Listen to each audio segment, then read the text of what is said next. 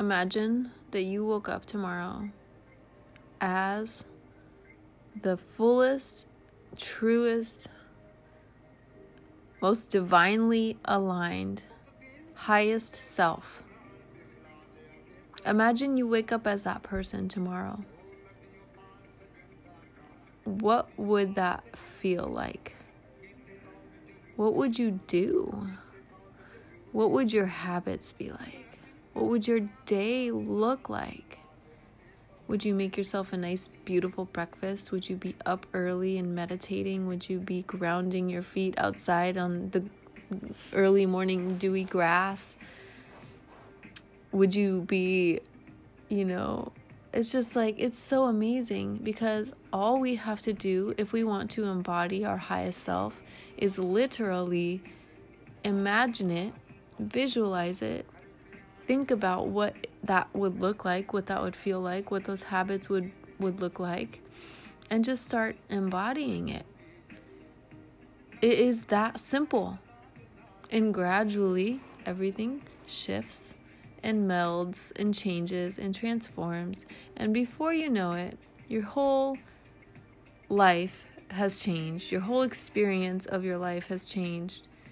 And you just elevated so much in such a short period of time because you realized that your creative potential is insanely powerful. With our intention and our focus, in our consistent practice to evolve ourselves to become, you know, aware, like really truly self aware, able to observe ourselves and not be so identified with our experiences and being able to, you know, kind of detach ourselves from the experience and see it on a, a broader level. It's really beautiful. It's really, I have so much joy in my heart for this experience. I just I really don't even know what else to say about everything.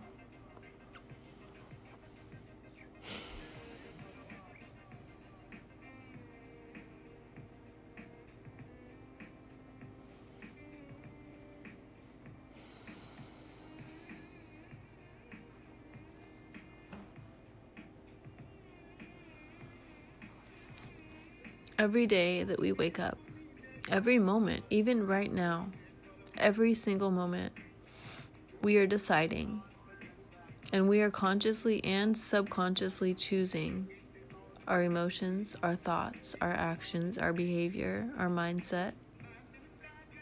And so much of it is just like little tiny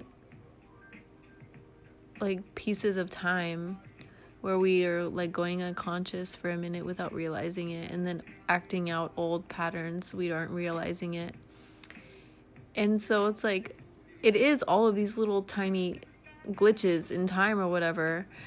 And every single time that you're aware of when that happens, when you are going on autopilot and you, in that moment, change it for something better, or you start doing something different, like you start meditating or you start, you know, whatever it is.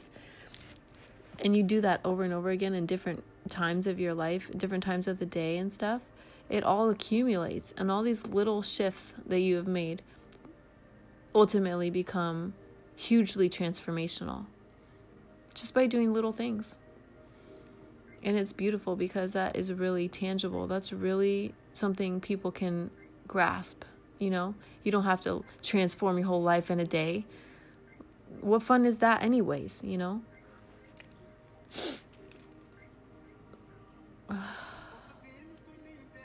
What a beautiful experience this is. We have so much potential, and it's like, I understand why people give their power away, why they say, well, this outside circumstance is why this is this and this and this and this. I understand that, you know, when we're really identified with the experience and we're identified with the pain and the trauma. But gradually, you will heal from that pain and trauma. And you'll see how it, as painful as it was, It was part of your path, part of your journey, and it was needed for your soul's expansion. Because in that darkness, you will find your strength. In that darkness, you will find your resilience. And that is who what makes you you. So without this this these obstacles and this thing, these things to overcome, I mean, what is the point of life without it? You are so much more than your experience. You're so much more than your pain. We can alchemize all of our experiences to help elevate ourselves, turning that pain into power. Really, truly. and you don't have to set insane, crazy expectations for yourself. Like, when I envision my highest self, to me, that is somebody who is joyful, fun to be around, full of, you know, solution based approaches to life, appreciating other people, being present with my children, having fun with them, you know, pursuing my creative endeavors and, you know, just speaking my truth and being who I am and just, you know, standing tall and confident in who I am. And I love that because the more confident I get in myself, the less I need anyone else to agree with me. I, I just, I really don't care if people agree with me or not. It's,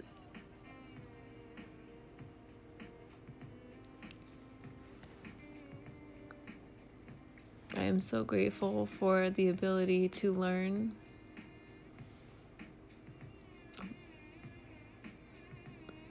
I think I'll end this here.